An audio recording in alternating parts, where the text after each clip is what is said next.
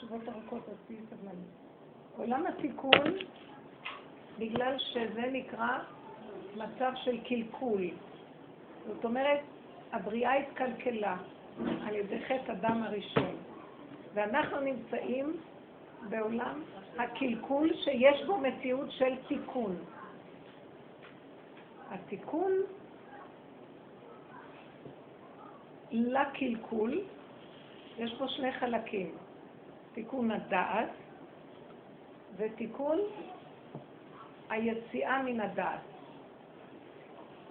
השבה אל הלב. אנחנו בעולם הקלקול, אנחנו בעולם שקהלת קורא לו מעוות, לא יוכל לתקון תחת השמש. זה עולם של טבע, ולא כל הבריאה היא טבע, אבל זה טבע שבור. מה פירוש הדבר קלקול ושבירה? שאין כאן גילוי הוויה בגלוי. יש כאן הסתרת ההוויה ויש טבע בלא הוויה. אדנות ואין הוויה. יש כאן טבע ולא הוויה. זאת אומרת, הוויה זה הרחמים, זה גילוי השכינה שבדבר, ואנרגיית החיים שבדבר, ואילו הטבע זה המכסה של הדבר שאין בו את הרחמים.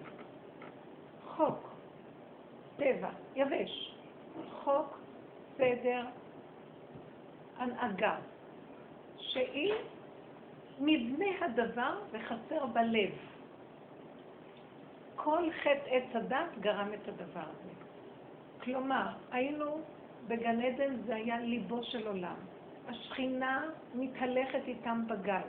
כל תנועה שאדם הראשון עשה וכל הסובב אותו היה לא מתוך האני והישות הדמיונית של עצמו, זה היה שהשם פועל דרכו והכל נעשה מאליו, הוא רק צינור לגילוי של אותו מציאות של השכינה. בא הנחש והכניס דעת. מה, אתם לא שואלים שאלות?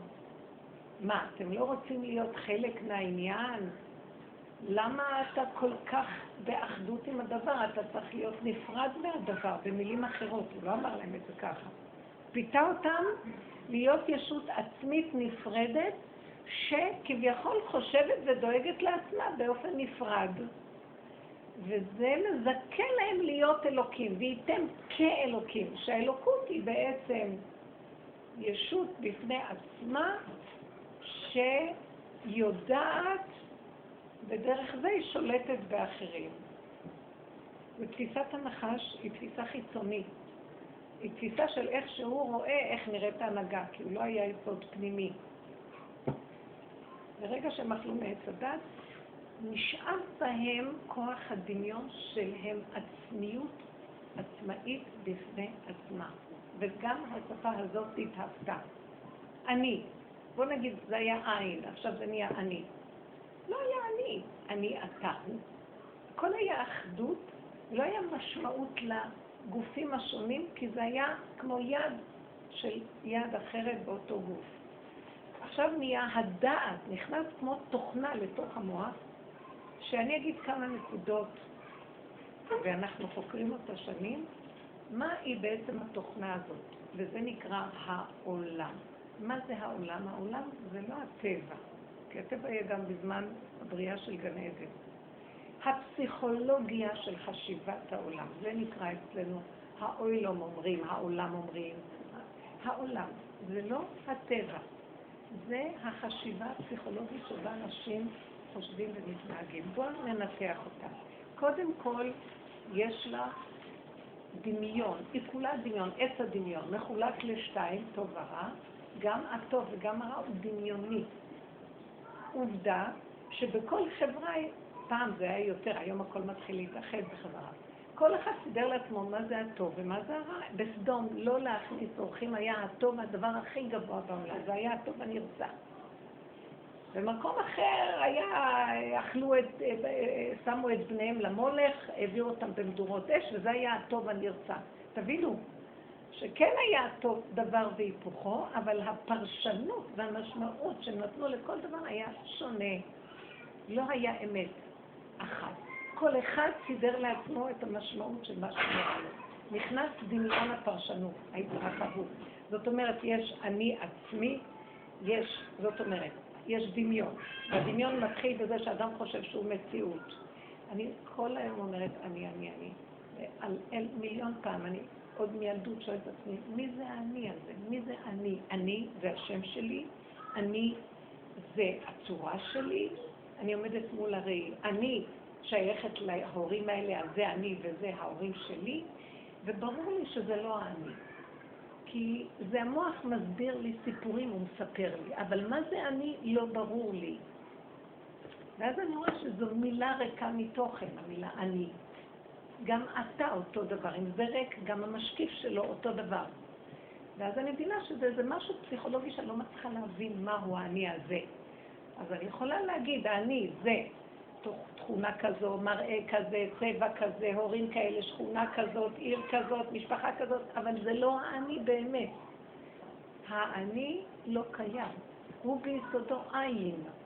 עין, שכינה, נקראת אני. השכינה נקראת אני, אבל הנחש לקח את זה מהשכינה וייתם כאלוקים. והוא מדמיין, הוא מדומה, הוא גנב שמדמיין שהוא האני, הוא השכינה. זה השלב הראשון. ברגע שהוא, המושכל הראשון שאני עצמאי וקיים, עכשיו גם אני מתרחב, הסקאלה הזאת מתרחבת, כן ולא וטוב ורע, נכון לא נכון וכן הלאה, ואז הוא מבין ומפרש ומתרחב ולומד ויודע ומשכיל, ואחר כך הוא מתרגש. אז הוא, יש לו המון רגשות, פעם חיוביים, פעם שליליים, הכל זז כמו שיש לו דעות חיוביות, דעות שליליות, הכול לעלמא. אחר כך כלי המעשה זזים. אז הוא עושה מעשה טוב או שמעשה רע, הכל לפי החברה והתכונה שבה הוא נמצא. והמהלך הזה נקרא בלבול, עץ הדת. בסופו של דבר האדם שבוי בתוכנה שהיא דמיונית והיא לא באמת, אבל זה מה שהוא חי וזה איך שהוא נבנה, וכל חברה הזינה את עצמה במציאות של התכנים שלה. עד שבאה התורה, והלוחות הראשונים, אני עושה, עושה אה, פשוט חזרה כללית. הלוחות הראשונים הביאו אותנו בחזרה למקום שהיינו בגן עדן. אין כלום. כל היהודים ראו שאין עוד מלבדו. והשם אומר לעם ישראל, אתם לוח הבקרה, אתה, אתם אדם הראשון, ואתם תתקנו את כל אומות העולם על ידי זה שמכם זה מתחיל הכל, ואין עוד מלבדו.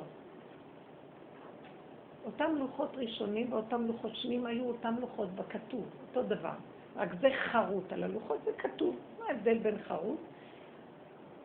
הבשר, חרוט, זה חרוט, הבשר יודע. כאן כתוב, זה השטחיות של הדעת יודעת. אז הלוחות הראשונים כולם השתתקו, והחושים פעלו. האמת לא הייתה דרך עץ הדעת, השכל, הכל היה דרך מציאות אמיתית מבשרי יחזה אלוקה, שראו את הקולות. מה זה ראו את הנשמע? הם ראו דבר, האסימון נופל, הבינו. לא צריך ספרים, לא צריך לפלפל ולדעת ולהתגלגל. זה היה המצב. לא הצלחנו להתמיד בזה, הלוחות השניים. הלוחות השניים חזרו להיות בתוך העולם, אבל עכשיו עושים סדר, מה נכון ומה לא נכון בצורה יותר נכונה.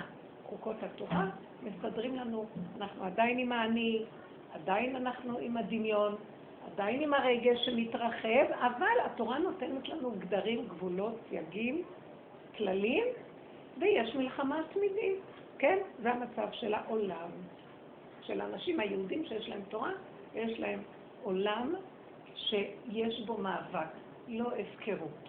עכשיו, עדיין אנחנו לא חזרנו למצב של גן עדן המקום הראשוני. בואו ניקח, בעולם עכשיו יש, בואו ניקח שתי קבוצות.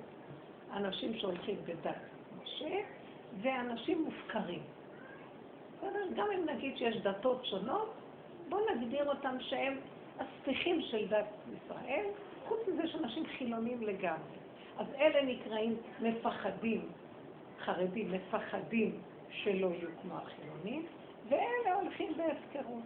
מה אנחנו באים להציע לעולם? זה עדיין נקרא עץ הדעת. אנחנו עדיין נמצאים בגלות. אני בכוונה נותנת לך את כל ההקדמה הזאת. אנחנו בגלות. נדמה לי שאני אני, נדמה לי שהשני מרגיז אותי, נדמה לי שיש לי בעיות, כי המוח שלי יש לו המון מחשבות וריבוי, והוא לא מוחלט. ופעם הוא נוטה לימין ופעם לשמאל, פעם לחיובי, פעם לשלילי.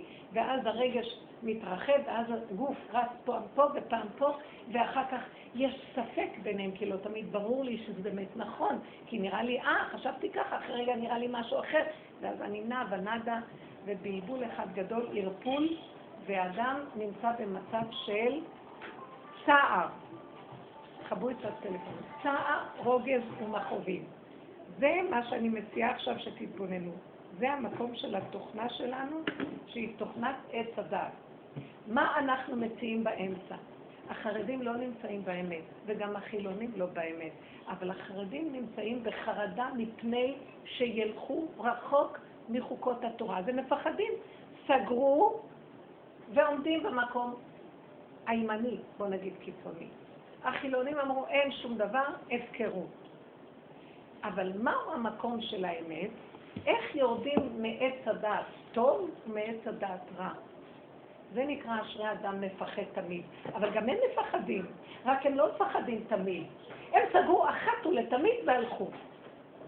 ואלה פתחו אחת ולתמיד והלכו. ואלה נמצאים במקום של אשרי אדם מפחד תמיד. אני לא יודע מתי לפתוח, מתי לסגור, אני לא יודע, אני לא יודע, אני לא יודע, אני לא יודע כלום, אני לא יודע. אני לא. והמקום הזה... המקום, אני רק רוצה לגמור, המקום הזה הוא, מתחילים לרדת מתוכנת עץ הדת שהכל כביכול ברור במושגים, בידיעות, בהבנות, בהשגות, בהתרגשות. אני כבר לא מאמינה למחשבות שלי, אני סוגרת את הספריות. הרגש שלי הכי מטעה אותי, גם אותי אני משתדלת לסגור. התנועות שלי, אני רואה, הרבה הולך לאיבוד סתם. מה שנקרא פועלים סתם, ימותו ולא בחוכמה. רצים, רצים, רצים, ובסוף מה השגתי? נקודה קטנה שגם הייתי יכולה לעשות אותה בצורה אחרת, סוגרת את הפעולות. אדם מתחיל להיכנס למצב של שיבה אחורה, להתקרקע, לא לרחף במחשבות, שזה עץ הדת, הרוח, הריחוף, יותר באדמה, יותר בפשטות. בהמות הייתי עמך. זה מצב מאוד קשה, לעומת מה שאנחנו נראים. רצים, רצים, רצים, רצים, ספריות, השכלות, הבנות, השגות, רגש, שערות, אפשרויות, אין סוף, עצות, פתרונות, מה לא? והבן אדם בא עכשיו, אני חוזרת לשאלה שלך. הוא עומד מול מצב, הוא לא יודע מה לעשות, הוא כאוב. אני אגיד לכם דבר אחד. עץ הדת אין לו פתרונות. לקראת הסוף זה יהיה ברור. זה נראה כאילו יש דת, יש הבנות, יש השגות. הרופאים יודעים המון, הם יודעים מה לעשות, הם יודעים הכל. ואף אחד לא יודע שום דבר. זה מתחיל להתגלות שזה רק אחיזת עיניים של ידע רב, של השגה גדולה, של הבנה רחבה, בניינים, אבן ועוד אבן ועוד אבן, ועושה המון המון בניינים, לבנה אחת. אנחנו שואפים לחזור למלכות, ללבנה, לבת מלך, לנקודה הראשונית אנחנו חייבים להיות גולם שדרכו יתגלה השם מחדש, והשכינה היא תכריע והיא תודיע לנו והיא תנחה אותנו, והיא הברכה שמטפלת בכל המצבים, ובשנייה אחת שהכל מסתדר. זה נתיב חדש. עכשיו, כדי להגיע למקום הזה, אני קודם כל צריך להבין שאני נמצא כלוא באיזה רשת נוראית, שאני לא יוצא ממנה. והיא כל כך מצווה את עצמה, וכל כך נראה לי שרגע, אה, כן, אני מבין עניין. בהבנה נותנת לי תחושה שאני כבר יודע מה לעשות. ההבנה זה רק הבנה. בין ההבנה לנקודת האמת יש 500 שנה הבדל. והבנות זה, הרבה הבנות והשגות וידיעות וזה. באמת, מי שרוצה לעבוד עם האמת, אין הבנה, אין השגה, אין ידיעה, יש נשימה, יש ככה, אני לא יודע מה לעשות. וצעקה פנימית, למה צריך את הצעקה? כי אני עדיין בתוכנית של עץ הדת, אבל אני שואף לרדת, ויש לי מלחמה. כי הבנה אומרת לי, לא, אבל את צריכה להבין. הרבה אנשים מכירים פסיכולוגים שזה יסוד ההבנה. נו, אז הם הבינו שבגלל שבילדות היה להם כזה דבר או כזה דבר, אבל הם נשארים עם הבעיות שלהם. זה נחמה פורטה לרגע. אותו דבר ידע שהרופאים נותנים לנו. יש להם אה, הבחנות. הפעולות שלהם לא ברורות. הם מסתבכים בעצמם בתוך הפעולות. כי גם, כי הם הולכים לפי ההבנות שלהם. וההבנה זה לא גילוי שכינה. גילוי שכינה זה נקודה. התהוות, דיוק. אין אפשרות אחרת, אין דואליות. וזה עובד. זה נקרא גילוי השם, גילוי מלכות השם, נס. זה לא, אנחנו לא רוצים ניסים. זה החוק של השכינה. מאחר ופה אין גילוי שכינה, אז כל דבר של פתאום גילוי שכינה נראה לנו נס. אבל אם היינו קשורים לשכינה, זה לא היה נס, זה דחם חוקינו. ככה היינו חיים. חזרה למצב שהיינו בגן עדן.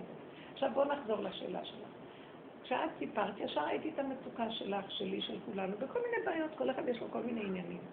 ואדם תקוע בתוך היסוד של עצמו, מה הוא יעשה? עכשיו בואי נתחיל לפרק את זה. את, לא יודעת מה שמך, אבל את מתוקה, קוראים לך כך וכך, יש לך... את אימא לילד כזה. את צריכה להבין. זה עץ הדעת אומר לך שאת אימא של הילד. זה תפקיד שנתנו לנו בעולם הזה, ככה זה פועל פה. את שייכת להשם. את, המהות שלך היא שכינה בפנים, שאין לה קשר עם עצמה. המהות שלך התנתקה ואת כולך אוחזת בתפקיד. את אימא ויש לך ילד. הישועה שלך תמיד נמצאת במהות שלך, ששם השכינה, אבל השכינה בגלות. אז מקסימום את יודעת שאת אימא, את אישה לבעל, את בת להורים, את חברה לחברה, אנחנו בחיצוניות של התפקידים, אבל לא קשורים עם המהות הפנימית. ולכן, במקום הזה אנחנו מסתבכים, כי אנחנו בהתרחבות של העולם, של ההגדרות. אני, יש לי ילד. עכשיו, הילד שלי, יש לו בעיה. המושכל הראשון, הילד לא שלי. הוא של בורא עולם, ואני רק בתפקיד של אימא. עכשיו, זה לא אומר עכשיו שאם הוא לא שלי אני אזניח אותו, השם גם נותן לי את החיות והחשק לעזור לו, כי אחרת הוא יהיה מופקר. אבל החיות הזאת היא ממנו. אבל אני עליי לדעת שהחיות הזאת ממנו עוברת דרכי הגולם, שיש לו תפקיד של אימא. ובעצם השם הוא זה שמרפא ועוזר ומשנה ומחיה. את החלק הזה קטנו, ואני האימא, ויש צה"ל, ויש רופאים, ויש עולם, ויש ספרים, ויש מאבחנים, ויש יועצים, ויש מטפלים. והסתבכנו, בדיוק הסתבכנו. נכון, נכון שילד נולד. עכשיו, מה זה שנולד ילד כזה? מה זה שיש ילד קשה בבית שמרגיז את ההורים? מה זה שהבעל מרגיז את אשתו ואישה מרגיזה את בעלה? פשוט השם מסכסך. השם עושה את הכל, הוא אומר, אה, אתם חיים, מסתדר לכם, אתם לא צריכים אותי, יש לכם רופאים, יש לכם יועצים, יש לכם הכל פה. אז מה אני פה? נכון שהרופאים לא פועלים מצד עצמם, גם זה הכל אלוקות, כי הוא הנותן לך כוח לעשות חיים, אבל כל אחד בדמיונו סובר שזה הוא, ולא נותנים חיות לכוח של השכינה. הכל פועל דרכנו זה השם. אין אף אחד שמזיז זה. אבל בתודעה יש גניבה שזה אני, והוא יותר מומחה מההוא, והוא יותר צדיק מההוא. גם בתורה החרדית, גם בעולם החרדי שמפרש את התורה, הוא תקוע בתוך עולם הטבע, שגם אומר, לך לרופא יותר גדול, כי עובד איתו מלאך גדול. אז זה כבר עוד אומרים שיש מאחוריו משהו. אבל באמת באמת יש דרגה יותר גבוהה ממלאך, השכינה בכבודה בעצמה. כל החיות נמצאת שם. עכשיו, נכון שאני נמצא בעולם המעשה ואני צריך להשתמש בכלים שלו. זה לא אם אני משתמש, לא משתמש, זה איזה ישות וממשות אני נותן לאותו כוח שאני משתמש בו. האם זה כוח החרדה של הישות שלי ואני נתלה בהם כאילו הם האלוקים שלי, ועכשיו מהם תבוא לי הישועה, ולאם אני נותן את הכוח, או שזה אני יודע שהם רק שליחים והכל עובד עם סיבות. אני יכול להגיד להם תודה מדרך ארץ, אבל אני יודע שזה הכל השם יתברך. ואותו דבר, גם המצב של הילד. זה מצב שהשם נתן את הנתון הזה, הוא מחפש אותי אליו. ואם לא, אני ארוץ ואטוס כבכרה קלה מפרכת רגליה, ובכלל, מה הקשר ש... שלי שאני אגיד שיש בכלל כאן מישהו שמחיה אותי? אני יודעת את זה, ברור, אנחנו יודעים, כי כתוב בספר, בספר התורה, ויאמר השם, ויאמר השם, ויאמר השם. אבל חוויה אישית של הקשר שלי איתו, אז השם מביא לנו, הוא תוקע אותנו, הוא סוגר עלינו, הוא אומר לנו, לאט אתם רצים, בואו, טק, טק, טק, תוקע את החיים, ואז אנחנו, ואנחנו לא יודעים מה לעשות. ויש תסכולים גדולים מאוד, אנשים נחלים מזה, שמתאבדים חד שלום, או שהם מתחילים להיות אלימים וקשים אחד לשני, או שחד ושלום סיפורים של ילדים מהסוג הזה, לפרשך את המשפחה, ואז יש כזה שרוצים לפרק את הבתים, ו... כי דבר אחד אנחנו לא זוכרים. כי בתוכנת עץ הדעת, הפסיכולוגיה שלה עושה לנו רצינות, אחריות, אני. ואנחנו יכולים, ויש לנו הבנות והשגות, וזה מסדר את עולמנו, וזה הכל בועה של דמיון אחת גדולה. סך הכל האדם צריך להגיד, רק רגע, זה גדול עליי. אני אישה צעירה, אני ילדתי, יש לי תינוק, אני גם ילדה קטנה. אני יכול לטפל בכזה דבר בכלל. ומי יודע מה המוח נפתח לך עכשיו לכל החיים, כאשר באמת, באמת יש רק נקודת רגע. היחידה של הזמן והמקום כאן. ויותר מזה אני לא יודעת כלום. המוח של עץ הדת מתרחב, מתרחב, מתרחב, זכוכית מגדלת. מכאן ואיך הוא יהיה, ושהוא יהיה גדול, ועד שהוא יהיה גדול, ואיך אני אחתן אותו, ואיך אני אסדר אותו, ומה יהיה איתו, ולמה... ואנחנו משתגעים, הבן אדם מאבד שפיות. וזה מטרת עץ הדעת, להרוג את הבן אדם. זה המן, שכל זה אינו שווה לו. מה, זה חיים זה גם זה? יש לנו רק נשימה אחת, ואני לא מציאות של עצמי, ויש רק שכינה אחת שמחיה אותי, זה הכוח האלוקי השוכן בתוכנו. זה נקרא השם שהוא מוחשי וממשי לי, הוא לא בשמיים. כמו שיש בשמיים, יש גם, זה כאילו, זה, הש, זה הזכר, השושבינים של הזכר, זה הצדיקים, תלמידי חכמים, וזה הנקבה, זה השושבינים שלה, זה כל העם הפשוט, והאמונה והפשטות של הקיום. אז אני מסתכלת ואומרת, גדול עליי להכין את החיים האלה. אבל בעולם של הטבע אנשים לא אומרים גדול עליי. כי המוח כל הזמן, בפסיכולוגיה שלו, של עץ הדעת, כל הזמן אומר, לא, אתה יכול, כן, תעשה את זה, גם תעשה את זה, גם תעשה את זה, ואז תלך לפה, ואז לרגע זה, זה לא נראה, אתה הולך לפה, זה זה פיג'מה באמצע הלילה, ואתה לא יודע אם בכלל, אתה מותש. בואו נחזור רגע, במקום הזה אנחנו תמיד מציעים פה, חבר'ה, אל תשכחו שאנחנו נתונים ברשת שהיא אכזרית, אי אפשר לצאת ממנה, רק הצעקה שלנו להשם מוציאה אותנו, כמו במצרים. ויצעקו אל השם, פעם שבתם האלוקים, וישמע השם, וידע השם, ויקשב השם, ויגאל השם, והשם גאל. המהלך שלנו זה שהמצוקה שמביאים לנו, זאת מטרתה. לא מטרתה שאני הולך לפתור אותה. ואנחנו כולנו טועים בדבר הזה, כי העולם מטעה אותנו. כי העולם סובר, אה, יש לך שכל, תחשבי לעשות את זה. נכון שהעולם פה זה פעולות, זה עולם העשייה, אבל יש משהו פנימי שהוא מפנה אותי ומסדר לי את העשייה, ולא כוחי ועוצם ידי יעשו לי את החיל הזה, וזה דבר מאוד קשה. זה, זה הבחנה דקה של פסיכולוגיה אחרת. וכדי להשתדל לעצור את כל הסערה הזאת, צריך המון כוח של עבודה, השתדלות גדולה מאוד אחורה. כי אנחנו משתדלים בקדימה, אז איפה ההשתדלות? נכון תשאלו, אז איפה ההשתדלות? אתם יודעים כמה קשה לקחת את הרבס ולהשתדל, לא להשתדל? זו השתדלות מאוד גדולה. בואו נשתמש בכוח ההשתדלות בכיוון הזה. והרבה תפילות ובקשות. על מה תפילות? תסדר לי את הילד, אם יצייר כאן ציור של כולנו. כמה תפילות? 80 פעם זה, 40 יום בכותל, 300 פעם בדיונים העולמיים, 500 אלף בזה. תקשיבו, אנחנו חולבים בכוח את האלוקות, והיו שמך ברזל. השמיים הם מעולים, חבל לכם על הזמן. זה זמן שכתוב ביום ההוא אסתר אסיר, הכל מוסר. כי השכינה מתגלה מלמטה, צמח דוד עבדך תצמיח. זה פסיכולוגיה אחרת עכשיו. והעולם לא יודע, מתבלבלים, ממשיכים, אולי, אולי, אולי נלבש עוד של, אולי נעשה עוד זה, אולי נרוץ, נמות בקברות צדיקים. ממש עבודה זרה. הכל הפך להיות משהו של בלבולי מוח של עץ הדת, שהיסוד שלו זה עבודה זרה, עץ הדת, והולכים לאיבוד. וגם בתורה הלכנו לאיבוד. מי שמוליך את התורה לאיבוד ואת החכמים זה אנשים. כי אנשים עם כל הרגש שלהם ועם כל הסערה שלהם רצים לכל מקום להיות יותר מדי צדיקות, יותר מדי ידניות, יותר מדי יפות, יותר מדי כוחניות, יותר מדי הכל. ותדעו לכם שזה משפיע על גדולי התורה. רפו ידיהם והם לא יודעים איך ל... ואילו הכוח שלנו זה כל הזמן לצמצם ולרדת פנימה. כל כבודה בת מלך פנימה, והעבודה צריכה להיות מאוד מאוד פנימית, בדקות, ביחידה שלי, אחד עושה עבודה כזאת, יניס מכם אלף, שתיים רבבה.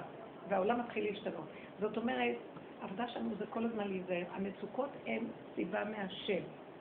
להבין שאין לנו ישועה פה. זה קשה להגיד לך את זה, כי את עוד נמצאת במקום שיש לך כוח ורצון לפעול ולעשות.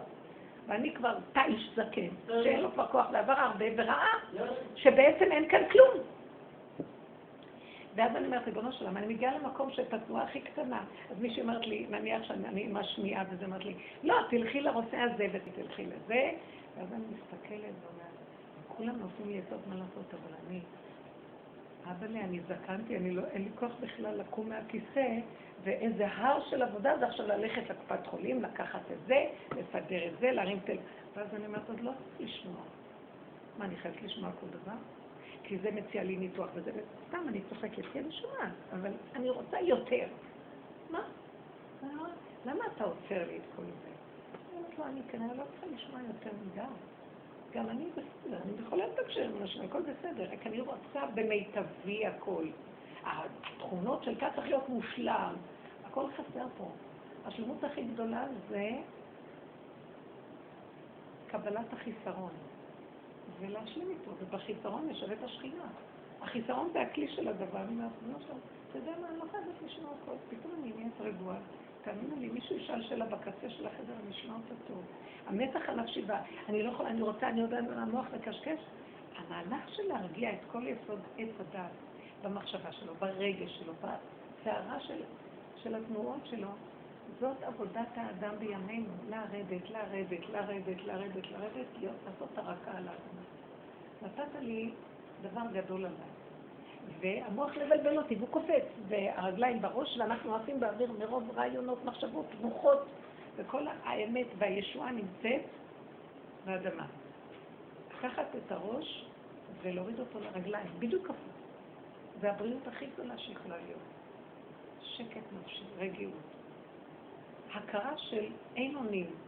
אני לא רוצה ללכת על הריבוי המשוגע הזה של הבלבול, כי לא יצא לי מזה משועה. תרחם עליי, תעזור לי, קודם כל להיות רגוע. הילד הזה שלך. כן צריך לטפל ולעשות, אבל אתה, המהות שבי, אתה נכנס בי ואתה שולח אותי. וברכתיך בכל אשר תעשה. פעולה קטנה, לי איזו מחשבה, לכי לפה, מישהו נכנס, מציע משהו, ואני אומרת, אבל עכשיו אין לי כוח אפילו ללכת.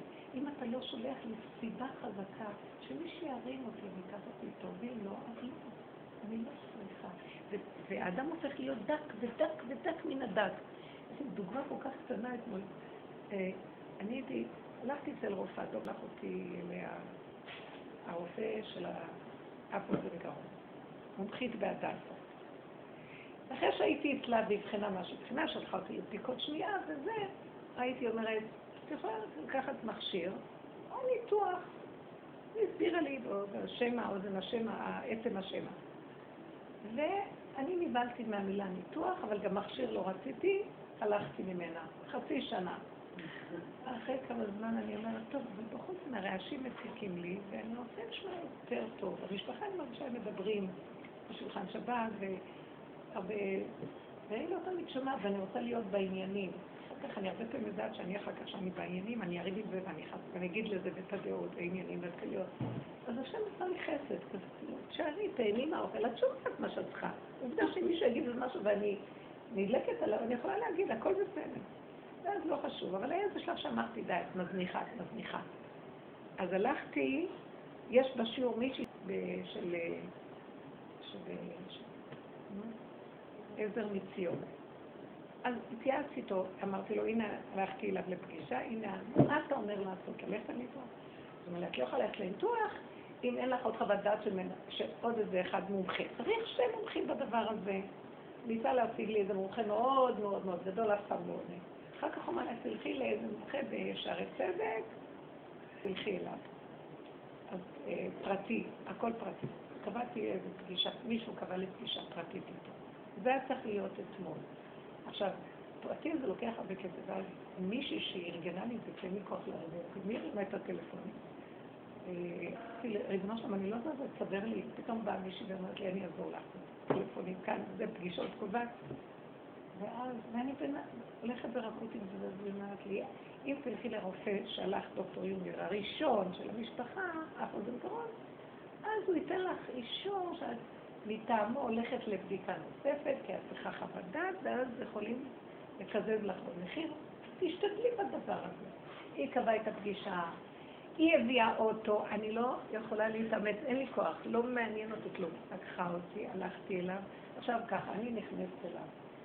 אז הוא אומר לי, כרטיס, טוב, 26 שקלים, מתקתק את העניין שלו, ואני אומרת לו, תשמע, כך וכך וכך וכך, אז הוא אומר, אז יש כזאת אפשרות, או מכשיר או ניתוח. אז תכתוב לי, כי אני צריכה חוות דעת לגבי ניתוח.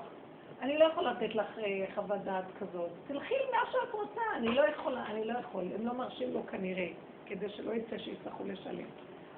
אז הוא אומר לי, 26 שקלים. ואז אה, נתתי לו 50 שקל. יש לך שקל, הכל הלך רק על השקל והשקלים והשישה שקלים והעשרים ושש. אמרתי לו, אין לי עוד שקל, שזה יהיה 25 שקלים. ואז ראיתי ככה. אז הוא אמר לי, אמרתי לו, תקשיב, אם אני אלך, אז למה לי לשלם עוד אלף שקל, אז שילמתי 25 שקלים בקטן, כי גם הוא יעשה ככה. ולא מעניין אותם ממני. כי הוא הסתמך על הבדיקות שלהם, כי אין לו בדיקות אחרות להגיד לי את הדברים שלו. זה מה שיש לו. פתאום אמרתי, זו הסיבה ששלחת לי ללכת לאו"ם, שהוא סופר, וכאן אני רואה סופר ומונה, ולא מעניין, אתה באמת סך הכל מה הם יכולים להגיד לי, נכון? ואז פתאום אמרתי, אז זאת שלידי אמרת לי, מה קשור? בואי תראי, חצי שנה, תלכי, תקחי מכשיר חצי שנה, אם לא יצליח, נחזור ונראה מה שמה צריכה את כל הסיפור הזה. פתאום ראיתי את הסיבה בפשטות מסדרת לי הכל. מה גם, אחרי זה עוד, זה היה אתמול, הייתי צריכה לפגוש אותו בחמש וחצי, כאשר בשש אני צריכה לנסוע כבר לכיוון הצפון. ויש לי מישהי שלקחה אותי לכיוון הצפון, וזה היה הזמן שיכולה לקחת אותי. אז אמרתי, איך אני אספיק ללכת אליו? זה הולך יותר מוקדם. לא, זה לא סתם. אני נוסעת לרחובות בבוקר לשיעור, ואני הפסדתי את ההצעה שחוזרת לירושלים. ואז אמרתי לעצמי, טוב, אני אשתה קפה אצל מישהי מהשיעור. היא אמרת לי, לאן את צריכה להגיע אחר כך? אחר כך מרחובות אנחנו צריכים לקחת אותך עד לקריית טבעון, הם נוסעים בדרך לעכו. אמרתי, את רואה שזו סיבה שהשם לא רוצה שתחזרי בחזרה לירושלים ותלכי אליו, כי עוד התלבטתי קצת אם באמת הקצב של סוחר וכל הדברים האלה, אולי בכל אופן, מחשבות מבלבלות, נכון? ואז ראיתי, הכל מסתדר לה. ישבתי, שתיתי שם קפה עם עוגה, ונחתי קצת, והיה כל כך מתוק, ואחר כך אוטו כל כך יפה, זה היה שקט, ושמו מוזיקה, ונסעתי, למה אני צריכה להוציא כל כך בקצב ולהתגלגל אצל דוקטור נב וללכת משם לשם, והלחץ של הזמן, פתאום השם אומר לי, אתם השתגעתם.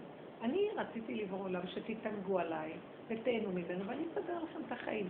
לא חסר לכם כלום, הבלבולים שלכם גורמים לכם. אני לא שומעת בגלל שמעת, ואז אתם עושים סיפור, ואז נהיה סיפור, ואז נהיה עניין, ואז נהיה טיפולים, ואז נהיה עניינים. תחזרה לבעיה, הבעיה היא קטנה, את לא חייבת לשמוע הכל. את לא חייבת להיות בכל העולמות. צמצמי, כנראה שגם המצב הזה הוא טוב כדי שתתרכזי וצמצמי, ותעבדי בגדר המותר, ותשימי מכשיר, תוציאי, תכניסי, תגבירי, תרוויחי, תשלטי בכל עולמך. ובמקום הזה הפשוט, אני ללכת אליי. במקום הפשוט הזה פתאום קיבלתי פרופורציה אחרת ונרגעתי, וכאילו איזה ישועת עולמים קיבלתי, מה כבר הייתה הישועה שלי? שנפטרתי מהחרדה ומהלחץ הפנימי של המחשבות שיצרו לי את המציאות הזאת שאני חייבת ניתוח, אני לא יודעת מה לעשות וכן לעשות וכן, וניתוח זה לא טוב וכן טוב, וכולם מתווכחים בבית, כן טוב, לא טוב, מה טוב. פתאום בשנייה אחת, נתיב, הוא עושה לי כזה, מקיף את הכל, בואי נעקוף את כל העולם הזה, ותראה, הכל בסדר, מה קרה? מה השתנה אתמול? הכל טוב, תאכלו תשתו, תהנו, לא חסר לכם דבר. המוח שלך מייצר לכם את המצוקות, ואתם אחר כך צריכים פתרונות ובעיות, ולא חייב את כל זה. הבנת את השאלה? עכשיו בואו נתמקד. כי את אומרת, סיפור עם הילד. עכשיו, 80 מה, מהכאבים שלך יכולים ליפול רק על ידי זה שתתחילי לחשוב אחרת. ויישארו אחוזים שכן צריך לקבל. ממקום נפשי אחר, משלווה אחרת, מידיעה שיש ישועה אצל השם שיכול לעשות לילד הזה, ויהיה לך ישועה. ולא צריך את כל ה-80 אלף התפילות האלה, שאנחנו לא מחוברים לשכינה שבתוכנו, אנחנו בריחוב של הרוחני הזה. השם, תפילות, תפילות. גם זה השם אומר. אני שומע את התפילות שלכם, אני לא שומע הכל, אבל אין לכם כלים להכיל את התשובות שלי. אין לכם כלי. אתם רוצים ישועה ואין לכם כלי להכיל אותה, תכינו לי כלי. מהו הכלי אחורה?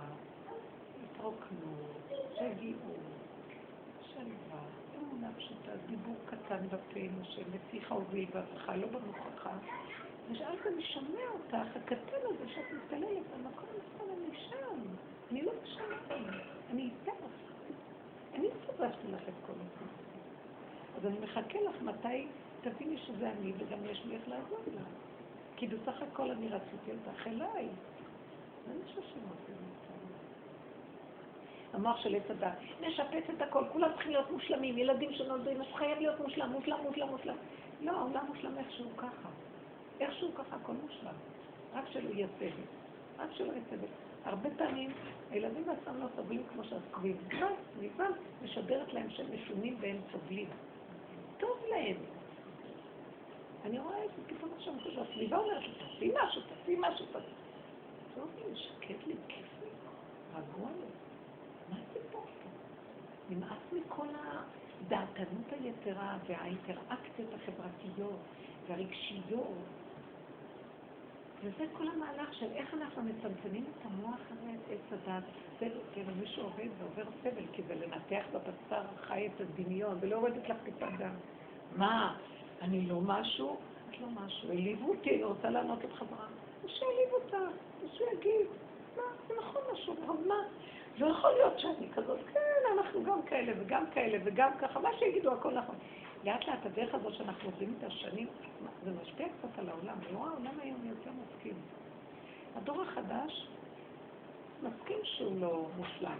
זאת אומרת, רק המורים של פעם אומרים, מה, יש לו בעיה, יש לי טיפול לבעיה שלך, יש לך עניין, לך תדע, הוא תטפל לך, ההוא יסדר לך את הקמומיות, והוא יישר לך את הרגל, והוא...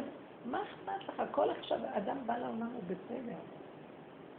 החיסרון שלו זה הסיכוי שהשם ייכנס בתוכו וישלים אותו, כי זה הכלי שדרכו השם נכנס. כי אם אין לאדם חיסרון, אז מאיפה ייכנס בוראו? כי הוא כבר מושלם לעצמו. הלך השלמות לעצמך, מה אתה פה? אז נמצא שכל הסיפור הזה, צריך מאוד להיזהר לא להיכנס לסבך של מצוקה וסערה דמיונית, כי זה שקר, זה לא קיים, זה לא נכון. תמקדי את הנקודה שתפעלי בקטן, שם יש ישועה. יכולה לספר לנו יותר אולי על הסיפור עצמו, אבל זה העיקרון של כל העבודה. העבודה היא קשורה אלייך, לא לילד, שתדעי. 80 אחוז מהסיפור זה את. רוצה גם יותר קשה, כי כאילו, מצפים ממך, כולם כל העיניים נשואות על אימא, איך אימא תיקח את הדבר שלי עוד שלושה ילדים מעליו, גם צעירים, וכאילו כולם מצפים לראות שאני אהפוך את הבעיה הזאת לטבעי, גם כשאני עושה לו כל מיני טיפולים, כאילו הכל אמור להיות מאוד טבעי ושמח ורגיל, ואנחנו מקבלים אותו כמו שיעור. אומרת עלינו, כי התודעה של הסביבה היא תודעה של העולם מסתובב, מכריחה אותך למציאות.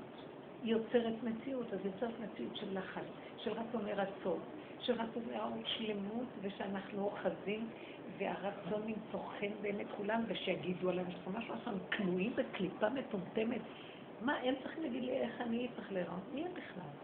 אדם שחי עם האמת של עצמו נכון, עם המהות והשכינה שבתוכו, בן חורין. אה, איך כתוב, אחד שנזקק לבריות, פניו משתנות כחום. כל הזמן הוא צריך כל הזמן לשחק אותה על השני, והוא במתח מה יגידו ואיך, זה 80 אחוז חולי. כי אחד, השני יכול לעזור לי ואני יכולה לעזור לו. אבל הוא נמצא פה כדי להפסיק לי, כדי שאני ארצה אותו, נמצא שאני משתעבד לו במקום שהוא יעזור לי. אז מה הועילו לי כל החברה? שהיא בעצם דוחקת אותי. רוב היחסים החברתיים פה הם משעבדים והם קשים ומסוכנים. אנחנו מדברים לבני אדם צרות. כי התודעות האלה הן שקריות, הן דמיוניות, ומטעות אותנו. לא צריך את כל זה. האדם לא יודע להיות לבד עם עצמו ולהתענג על עולמו, באמת יש משכינה בתוכו. אני רוצה לשתף אותך במשהו שאני שנים חולי שנקרא קשה, שאין לו פתרון גם. גם קשה מאוד למצוא איפה הוא מתחיל ואיפה הוא נגמר. זה פיברומיאלגיה, זה מחלת פרקים בתוך הגוף. כל הגוף שלך כואב, תפוס בצורה, זה לא כיף שהוא תפוס, פשוט עמוק, כמו איזה בטון, הגוף נהיה כאב של שפעת. מטורף, שעות, ימים. עכשיו הילד שלי, גם החמישי, תגיד, יש לי ארבעה לפניו, יש לי חמישי שלי עם בעיות של דיבור, של איזשהו סוג אוטיזם, שלא מבחינים אותו, וזה גם, וניתוח שקדים, וניתוח זה.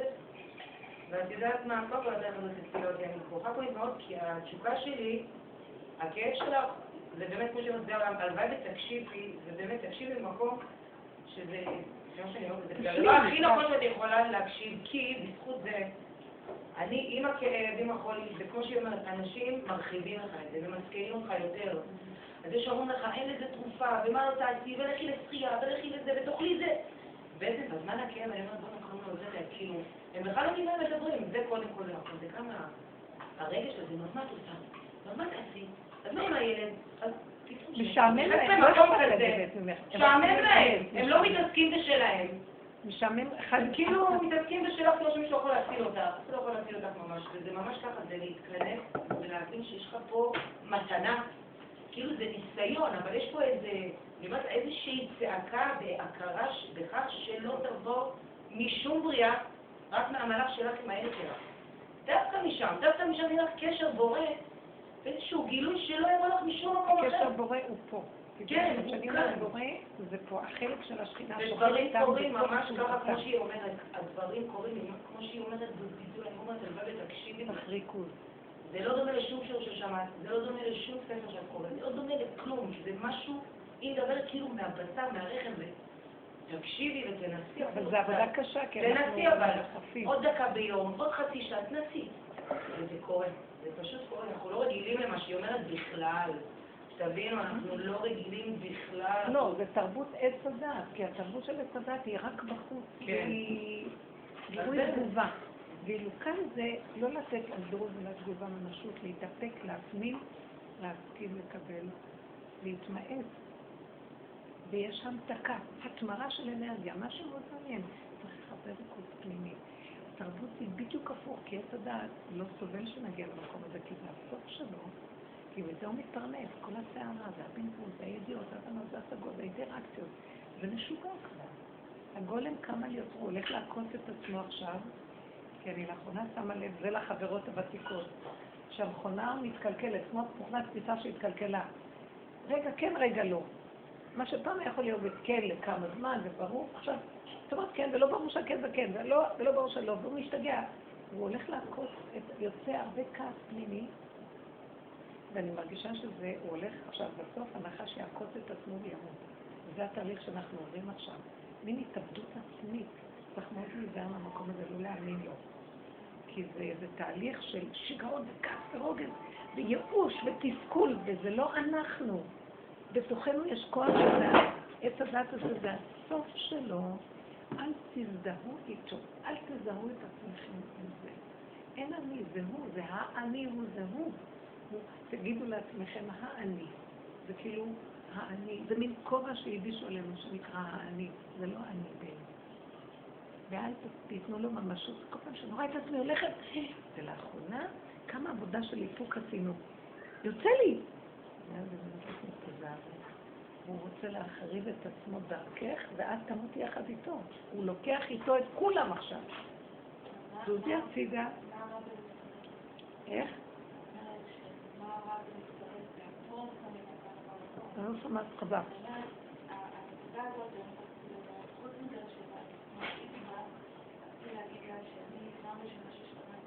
כשקראתי את הסיפור על הדר, לא יכולתי להכיל את זה.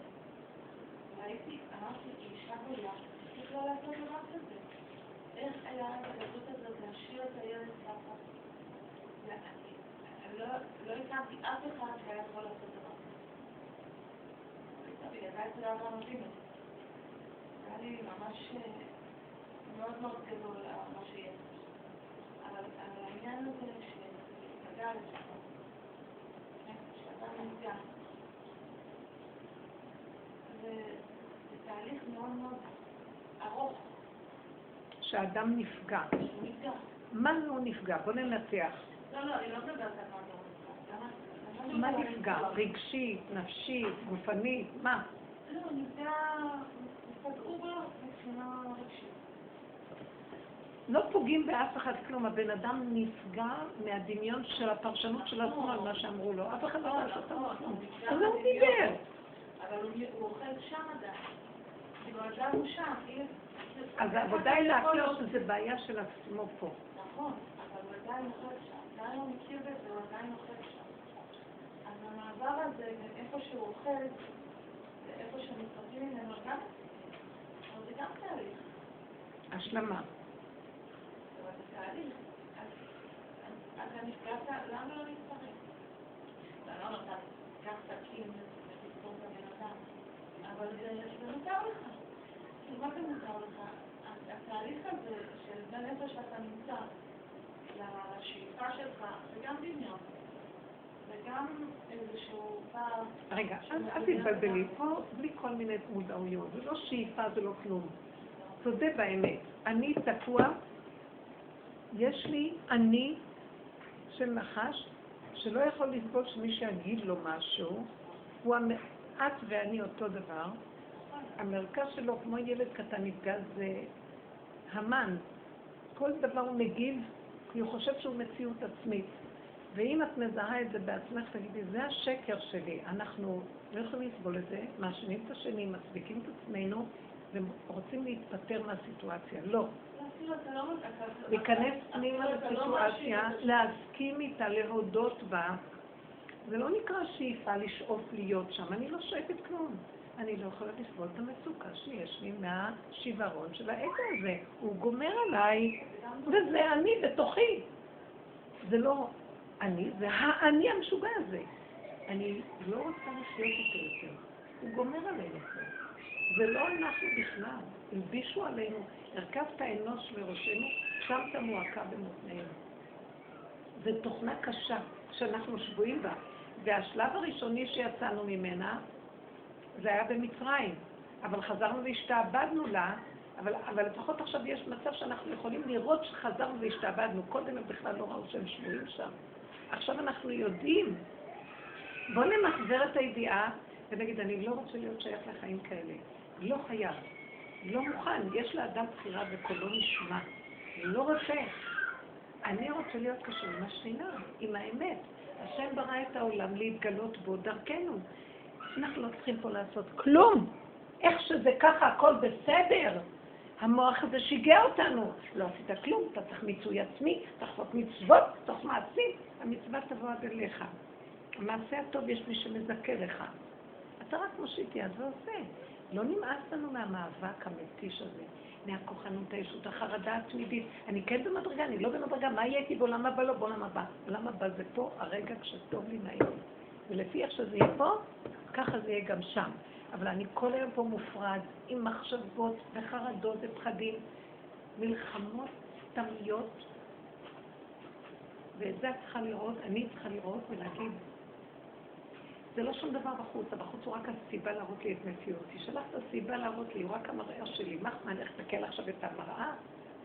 אני לא צריכה לשבר את המראה ואין לי עסק איתה, היא רק המראה שלי, אני צריכה להסתכל מה שאני. כשאני רואה את עצמי, עוד כמה אני עובדת על עצמי, ואני, לא, אל תישברי שאת כזאת, כי האגו גם כן נשבר למה הוא כזה. אני כזאת, שלב הבא, אני כזאת, אי אפשר להשתנות. אני גם לא שואפת להיות משהו אחר, אני צועקת לו הבא. אני שבויה, ואין אסיר מתיר עצמו בבית האסורים. לא לי, אני לא יכולה. השיא של כותרת עבודת האמת זה להגיד, אני לא יכול, לבורא עולם. אני לא יכול, אני לא יכול. תגיעו לרפיון, תגיעו להכרה שלא יכול, ורק לבורא עולם לצעוק. אם שלחת את המצב הזה, כל תינוק בא בכיכרו בידו, אם נתת לנו מצווה, אתה צריך להיות בתוכה. ואם נתת בעיה, אתה חייב להיות שם. כי לא יכול להיות שאני אוכל לטפל בדבר הזה. זה שקר וכזב של ישות וכוחנות. האדם צריך ללכת בבטחה לדרכו, והשם דרכו פועל. הוא יכול להיות הידיים והרגליים של השם, אבל זה לא הישות, אם את רואה שאת בדאגה, במצוקה, בלחץ, במתח, וככה, זה אני. זה אני. כן. אבל אני גם עברתי שבע וחצי שנים לא פשוטות, שאני חייתי פה, שבאתי בבנות בחו"ל, והרגשתי, כל מה שאמרו לי לעשות, כמו שאת אומרת, לרוץ פיגל פה, תעשי את הישועה הזאת, לעשות את זה, הכל הצילורות והגבולות שניסיתי לעשות, וראיתי שבעצם, מה את רצה, מה את עושה, כמו שאת אומרת, הוא אומר לך מה לעשות, הוא זה שקובע. אני רוצה להגיד לך שממש, איך אומרים, אימחתי, אימחתי, אימחתי, אימחתי, והיום אני מרגישה אבל, שאומנם חזרתי חזרה לארצות הברית, חזרתי חזרה לחיי המשפחה, ואני מרגישה שאני לא שם. שאני מרגישה בעצם, אתה, נכון, אני מרגישה שהקשר שלי למשפחה זה כבר לא אותו דבר, כי אתה כבר, אז אני אומרת לו, אני אומרת, אתה נתת לי אותם, אתה תדאג להם, אתה תדאג לך המשפחה שלי, כי אני, אני אני שבויה אליך, מה שאתה... תשחררו בדיבור את המצוקה אליו, כי המצוקה הזאת זה הוא שלך, כי הוא רוצה את הקשר שם אליו. וחושבים שאני לא... לא רק במצוקות, גם במצבים של... כי זה מציאות שהגיעה אותי להיות שלווה, רגועה, כאילו... כולנו בטבע כאלה, דרך אגב, אבל התרבות מקלקלת אותנו. אנחנו ילדים קטנים בטבענו. רוצים ליהנות ולשמוח ולהתענג בקטנה, ולא רוצים להרע. ילדים קטנים הם טובים, הם מתוקים, והם עסוקים. אבל מה שסביבם גורם להם תסכול, ואז הם נהיים אלימים וקשים. לא מתוכם זה יוצא. הסובב גורם. והסובב הוא כאילו מקולקל בתודעה. אני שואלת את עצמי, אני מסתכלת, אני אומרת, יש יותר מדי ילדים בעולם, יש יותר מדי אנשים בעולם. סליחה שאני אומרת, כאילו בשביל מה כל הילדים הזה, כי זה כמו ערפדים, אחד נושך את השני, ואחת גדי הזאת ממשיכה. ההורה צועק על הילד, הילד יצעק על ילדיו, ויעקר גם את ילדיו, ויתסכל אותם, ואלה יתסכלו את אלה, עד שיבוא השוחט וישחט.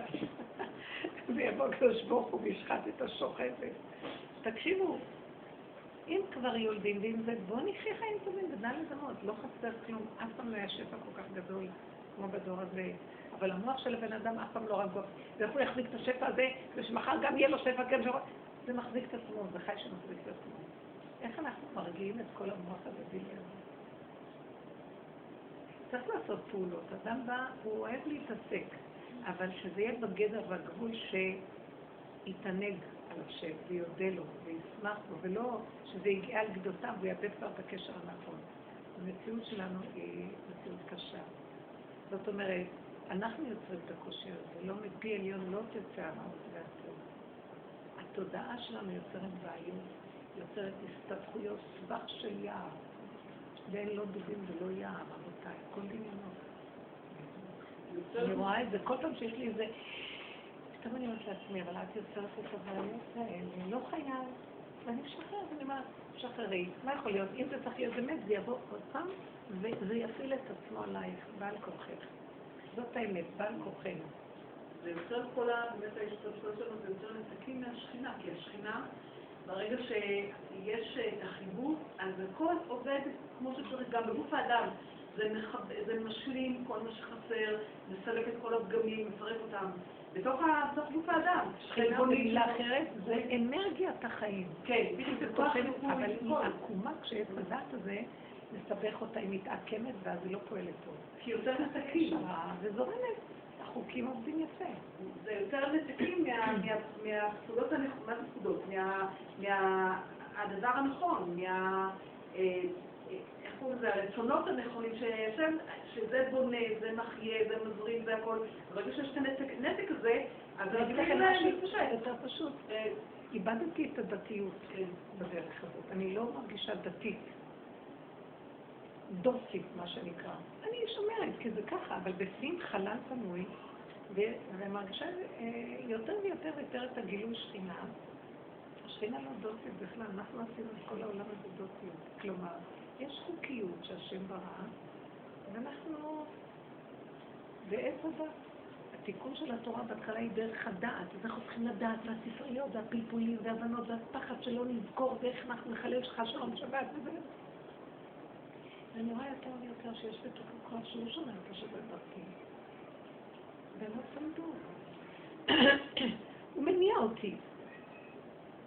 כמות האוכל, כל דבר, הכל מתחיל להיות איזון כזה שבתוכנו יש כוח שהוא מפעיל את הכל.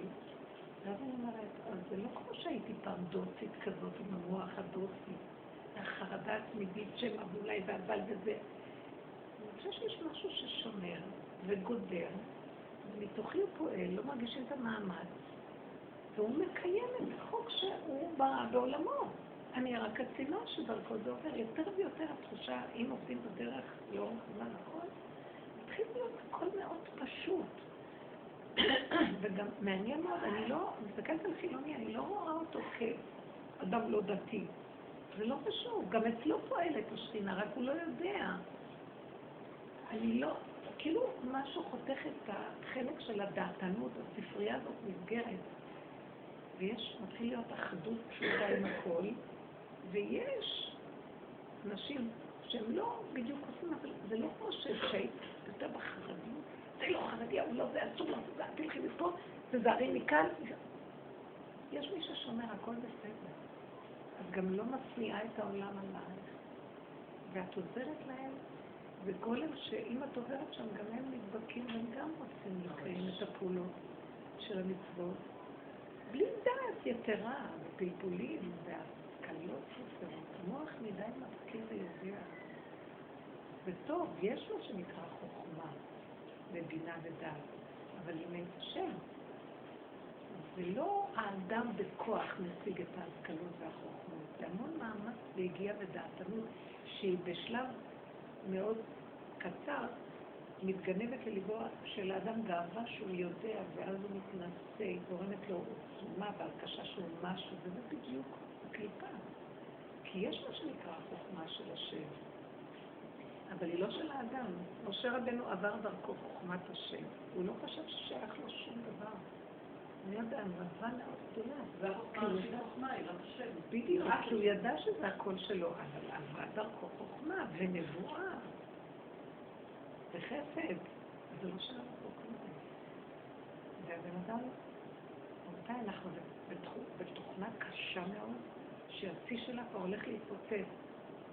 ישות מאוד מאוד גדולה חולנית, שהיא עושה חסד ולומדת תורה, אבל גם אתם רואים את המחלוקות ואת הבלבולים. מלא הצדיקים שבתוכנו שהם הם הרחמים שמחזיקים אותנו, לא היינו יכולים להתקיים פה איש את רעהו חיים פלאות. ויש מהלך יותר גבוה מהכל, זה להגיע ליסוד העין. השלב האחרון זה אפילו לא הצדיקים. זה פשוטי העם שמגיעים לביטוי. העין המבוטל. פשוט. העין זה יסוד הרחמים, זה 13 מידות של רחמים העליונות, זה העין, זה הכסף, שם זה הרחמים שהרבנית מדברת על זה. הלוואי. זה זה. עכשיו, הסימן שמנחה אותי במהלך הזה, זה כל פעם שאני רואה שיש לי איזה מצוקה ובלבול, אני יודעת שזה עץ הדת. החבר הטוב הזה, שהנפש שלי באה להציק לי ולשדוד אותי. ואז אני פעם הייתי עוד מנסה לפתור ולסדר ולעשות עבודות. לאחרונה אני מרגישה, זה לחברות הוותיקות, שהעבודה נגמרת. נכון אמרת עומדת? עבודה נגמרת. אני בחלט, אני לא יודעת, לא רוצה להיכנס לזה. יש לי את השידוך של הבן שכל הזמן מספרת לכם. וכל הזמן בלבולים. נכנסתי לביצה שאני לא יכולה לצאת ממנה. כי כל אימת שאני מפעילה את המוח ואני זה מתאים, זה לא מתאים, זה כן מתאים, זה מתחמק, זה בא והולך. והוא אומר, אם אני לא נפגש, בשנה וחצי אולי זה ארבע פעמים, אמרתי לו, יותר טוב לך שאתה לא נפגש. בסופו של דבר, אבל אני רואה שמשהו כאן מבלבל בין... ואני אומרת לו, תשלח לי סיבה, גל עיניי והביתה, כי אני לא יודעת, רק אתם. תן לי לא להפריע. אני חושבת שהמתנה בעבודה שלך, זה השלב כאילו הקשה, ששם הרבה נופלים, כי אתה אומר, מה, אני יושב ולא עושה כלום, או הכל זה נהיה שרפה פנימית, נהיה שרפה, כי אתה לא, הגוף לא יודע מה לעשות, זה לא מכיר, המוח לא מבין אותו לא שקט. הוא רגיל מה זה שקט? מה אתה רוצה? אתה לא... זה ממש... זה כמו החברה שבאה לבלבל אותך, כן. זה המוח. ההמתנה הזאת... החברה זה המוח, זה התפקיד של המוח. היא תביא לך מתנה. ההמתנה מורדת עצבים הזאת? אני לא מורדת, אני עייפה, אני שוכבת על הגוף, הגוף שלי קשה, אני אומרת לעצמי, הכי טוב לאחרונה, אני רק רואה לכי עם הגוף. הגוף זה הישועה שלך. הוא שקט, הוא עייף, תרגעי, ואת אומרת לו, מה עושים? אה, עמי מקלו יגיד לו. מה שקל לו, חז"ל אמרו. מה שקל לו, לא יכולה לקום להתאמץ על כלום. אני לא יודעת מה לעשות, אז אני לא יודעת. אני מנסה להשיג קצה של חוט, לנסות לבדוק, לברר, ולא הולך לי כלום. בבקשה, שתסובב סיבה. יודע לסובב סיבות. זה אם האדם רגוע, והוא בעין הזה, הוא רואה את הסיבה מאוד ברור. כמו בהמה שרואה יותר בקלות, מה שאדם עם המוח העמוס שלו לא רואה סיבות. אבל ככל שאנחנו יותר קטנים ודקים, רואה בדקויות הקול של השם הוא דק, מדהים. כן. אה, זהו, רציתי לשאול, אני פעם ראשונה בשיעור, אז אולי זו שאלה שמיוחדת להבנה אבל בכל מקרה, אז איפה צריך להגיע ההשתדלות של האדם מהמקום שהקדוש ברוך הוא כן נתן שכל שמשתמש בו כעובדה שהוא ברא אותו. אז איפה לא צריך לסמוך על הנס? אז איפה המקום שלנו מגיע לעלות לבורא עולם שהנה השתדלתי, עשיתי ככל אשר ביכולתי ואיפה צריך להניח? כאילו, לא להיות בקיצוניות אחת, אני מבינה של הסטייה, של סטרס, של לסמוך חס ושלום על עצמי. אני אגיד לך, אמרתי את זה ואת לא קולטת וכולנו קשה לקלוט את זה. תשתדלי בשכל, עד איפה שמגיעה המצוקה. עד שאיפה שמגיע, עכשיו, אדם גס, הוא לא יראה את זה כמצוקה, יש לך עוד יד חזקה ועוד עצה ועוד עניין ועוד זה. ככל שאדם יותר דק, המצוקה הראשונית, ברומטר, הסקאלה הראשונה בברומטר של המצוקות, נכון שאנחנו קוראים לזה ברומטר המצוקות, ישר מראה לי, או, אני אומרת לה, אני לא יודעת. אבל בני אדם לא ככה. לא, נתגבר, השתדלות, יש את המילה, השתדלות והשתדלות, ויש לי שכל ושכל על שכל על שכל על שכל על שכל. אז אם את מרגישה שיש לו עוד כוח בדבר הזה, ותדעי שזה כוח. עד שיתנו כל הכוחות, זה עבודה האמת היא שלאחרונה אני רואה בדור הצעיר אין כוח. זה לא מה שבדור שלי, כמה עבדנו כדי להתיש את הכוח הזה. היום הצעירים אומרים, אני, אני אומרת לנכד שלי, תעשה ככה, תהיה צדיק. הוא אני לא רוצה להיות צדיק. ממש כאילו, זה לא. כל כך בפשטות, זה לא מעניין אותי להיות. אני רוצה ליהנות ולשמוע. כאילו, אני עוד מציעה לו אפשרות של רוחני ומשהו, אני לא רוצה הפשט. או שאני אומרת לכלות שהן מתוקות, יש לי בנים וזה. אז אני מדברת איתן על זה ואומרת לי, אבל- אין לנו כוח. אז לא נורא, תשאירי את זה ככה, ולא נורא שהכביסות תשאר, ולא נורא, אז לא... ואין לי, ואני רואה אותם, פעם אני הייתי משאירה ככה, עושה ככה, היינו מתזזים כל היום ועושים דברים. אין להם כוח, ואני רואה, בהתחלה זה היה קצת יותר, הן הכי אמיתיות. ואז אני אומרת, אבל זה לא, לא אכפת להם שאני אראה שככה זרוק וככה. לא אכפת להם, כי זה מה שאני. אני רואה שזה כבר מתחיל להיות, נכון שיש להם עוד כל מיני שטיקים אחרים, אולי עם החברות שלהם וזה, אבל אין להם, איתי, אני אמיתית איתם, אז הן מגלות את האמת שם, אין להם כוח להתעקש על כלום. שאיך שזה ככה זה בסדר, אז לא נורא, אז זה זה לא בא בכלל. כאילו, זה ברירה. מה שאני אומרת, התשישות מביאה את החוק. עכשיו, כאן נראה שעוד יש לך ברירה, יש לי שכל, אני צריכה להשתמש בו. אם יש לך עוד בחירה וברירה, תעשי. עד שתרגישי את המצוקות. למה לא? אי אפשר להגיד לבן אדם, תפסיק להיות מה שהעולם, זה לא דבר שאנחנו יכולים להתגבר עליו, זה טבע אצלנו. תוכנת עץ הדת היא מאוד קשה להפסקה. אבל, ואז אנחנו בתוכה גם, לא אגיד לך צי למדבר, בתוך העולם אנחנו חיים. עכשיו, תשימי לב למצוקות. אני רואה, מי שנכנס בדרך הזאת, סוגרים עליו. תשימי לב, שלא הולך משהו, שאת בעייפות, שאת מדי בלחץ, שאת... אה, תשימו לב.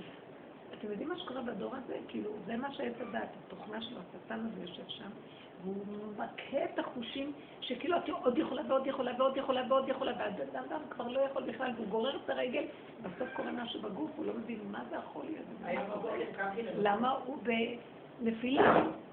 כי הוא לא שומע את האיתותים של הגבול. הוא לא, הוא לא קורא את המפה של ההג- ההגבלות והעצירות. הוא דוחף, דוחף, דוחף, יכול. זה גדלות עץ הדעת. אני מנקה את הבית ספר של הילדים לשלם את נורא יקר. אני אין לי כסף לשלם, עשיתי הסכם עם מנהל, אני גם מנקה לך בחופש. שימי את הילדים פה, לא לדבר איתי על כסף. קחת חפץ לה באהבה. אני אפילו נהנית שם, כי זה תלמוד תורה יפסיק ו... מאוד כיף, כל הכיסאות הקטנים האלה. ואז, היום ממש כבר הייתי נורא מותשת, כבר יומיים, לא- כבר אין לי כוח לאג'קס, אקונומיקה, עוד להם. מה, כל יום? כל יום נמצאים שם? החופש, אני מכינה לי סיגרת הם נמצאים שם? הם. עובדים שם? משפצים, אה. ואני מנקה ומשפצים, במקום חברת ניקיון 15,000 שקל, אני אעבוד ל-15,000 שקל שנת לימוד. מתוקה. אל תדברי איתי על כסף, כאילו בבקשה, והיא אומרת לי, את שווה לי 30 או... מקסים. אז אה, עשינו הסכם כזה, עכשיו אני כבר התעייפתי. והיום קמתי לעבודה רגיל, שש וחצי קמתי, שבע ורבע אני מועצת לאוטובוס, ואני הולכת לתחנה, תקשיבי ממש, מי אתמול אני אומרת איך לא בא לי ללכת מחר, ואמרתי, אבא תסתדר, שאני אגיע יהיה בקלות, מה שיהיה, לא שיהיה, פתאום אז אני יוצאת לתחנה בבוקר ואומרת, בא לי לשיעור, יואו, בא לי ללכת לעיר, להגיש סוכריות לכלה בערב, יש לי בערב משהו עם איזה כלה של אף אחד. בא לי ללכת לעיר, להביא לה משהו, ללכת לשיעור, כאילו רציתי יום כזה. ואקונומיקות ולא בא לי ללמוד כיתות, בא לי לשמוע קצת אותך, בא לצאת לעצמי. את יודעת מה? אני מתקשרת בבוקר למנהלת, להגיד לה, אני בדרך, אולי האוטובוס יתעכב, והיא אומרת לי, אולי לא תבואי, אמרתי לה, אני לא שם, אבל אני לא יודעת שאת איתי. לה מצוין, חמודה, לי הביתה, הכנתי לי קפה, יצאתי לעיר, אמרתי לי, תגמור לתודה. אמרתי אני כמוך. אותו דבר היה לי שלשום. תראו איך הוא מתגלה בקטנה. שלשום הייתי בים בלילה, צריכה לחזור הביתה עד 12 וחצי, כי בעלי יוצא לעבודה בשלוש בלילה. הילדים שלי לבד הקטנים, הגדולים לא בבית. הוא יוצא לעבודה, אני עוד בים, במסיבה. אומרת לו, ממי, הם לא רוצות ללכת הביתה, הבנות. מישהו צריכה להחזיר אותי, היא לא רוצה ללכת הביתה. יושבות, יושבות, נהיה לי לחץ, עוד פעם יורדת. רוצה. מה לי ולילדים בבית, הילדים שם, או במשאית, אני פה, איזה יופי. לא מבינה איך היה לי קשה. שהוא לא יקום הקטן ולא יראה שאני בבית והוא יהיה לי בעיה עם בעיה. את לא מבינה, השם יכניס אותי הביתה בתשע בבוקר. מדושנת עונג. לא מאמינה שאני רע, ואיך שתי דקות אחרי שהגעתי, בוקר טוב, אמא, מה נשמע? קמו. לא לא היה כלום, רק מזה ששידרנו, נכון אמרנו, משדרים לחץ, נהיה בלאגן. עכשיו אתה הולך לרופא ואומר לו מה הוא יגיד, מה הוא יגיד, יהיה בלאגן. אם תלכי לרופא תגידי, הוא בכלל לא קיים. האצבעות שמתקתק זה שלך, המוח שלו שלך, המחלה של הילד שלך, הכל שלך. אני לא מעניין אותי כלום, אני רוצה ליהנות בעולמך, כאילו די. זה ממש קורה, אני אומרת, היה לי מלא לחץ הלילה, אני מלא. כי כל הזמן, צריך להיות מתוך ה... כל הזמן ללכת.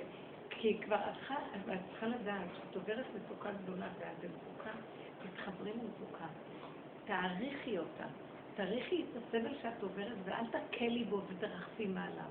לא, אני לא יכולה, אני לא באתי לסבור. האנושות לא מעריכה את הסבל שלה, והיא אומרת, גם זה משהו, כי זה כמו המן, אף פעם לא מספיק לו כלום. תעריכו את הדבר הכי קטן שמפריע, אני אומרת, לא, לא, לא. אני, נאמ... אני שמתי לב שהשם שונא אותי השכינה, אם אני הולכת בכוח עם מה שהוא אומר לי, את מתעקשת על עצמך? אני יכולה לתת לך את הישועה, תלכי ברכות.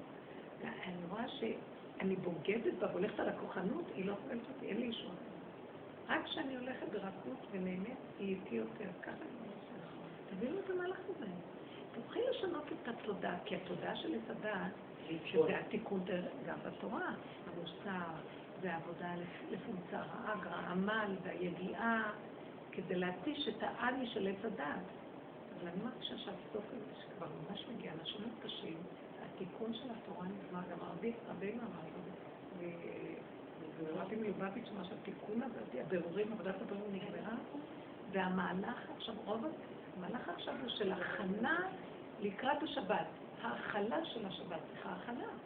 איך מרפים, איך, שנוכל, שתגיע שבת, נוכל להכיל את. המנוחה שבה, את העונג שלה, כי אם אנחנו עוד בשיא התזזית, עד סעודה שלישית הייתי פעם רק מרגישה את השבת, כי הייתי עוד נרגעת מהלחץ שהייתי נכנסת לשבת. זה מהלך ממש אחר. וצריכים להתעקש על זה, כי לדעתי אנחנו במקום אחר כבר. והכל יש בעולם. אפשר גם למצוא אנשים שרק מתחילים עם כל הסערה של ההתאמצות והמאבק, אבל יש משהו כללי של ההרתיה. יש, יש מה שנקרא זמן כללי שהגאולה רוצה להגיע, חוץ מהפרטי, וכדאי לרכב עליה. זה משהו שצועק, אה, זה סוף הצדזית, אנשים כבר משתגעים. הלחץ, העולם עסוק מדי בתנועה, תפקודיות משוגעת. יש משהו שפה הולך להתפוצץ, נכין את הכלים. שהם מחוברים לשכינה, שמתפונצו הצער הכי קטן, מה שאומרים החכמים, שלהוציא את המטבע הזאת מהמטבע הזאת, אפילו הוא לא קיים. הכל זורם.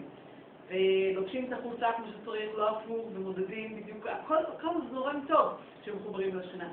כל הצער הכי קטן זה שאנחנו לא, כן, זה בגלל שיש חיבור. זה מקום פנימי של עבודה. עדיין בחוץ יש לחץ של אנשים. למה לא יכול שאתה נופל? כי מה, אני נופל, וככה אני נראה. אז בואי תראי, תסתכלי בתוך הנקודה שלך, ומתוך כל זה תראי כמה את יכולה למדוד ולנפות, כמה זה הפרשנות שלך, והסערה הרגשית, והחרדה שמתלווה, והמחשבה של אחד ועוד אחד ועוד אחד, שזה התרחבות.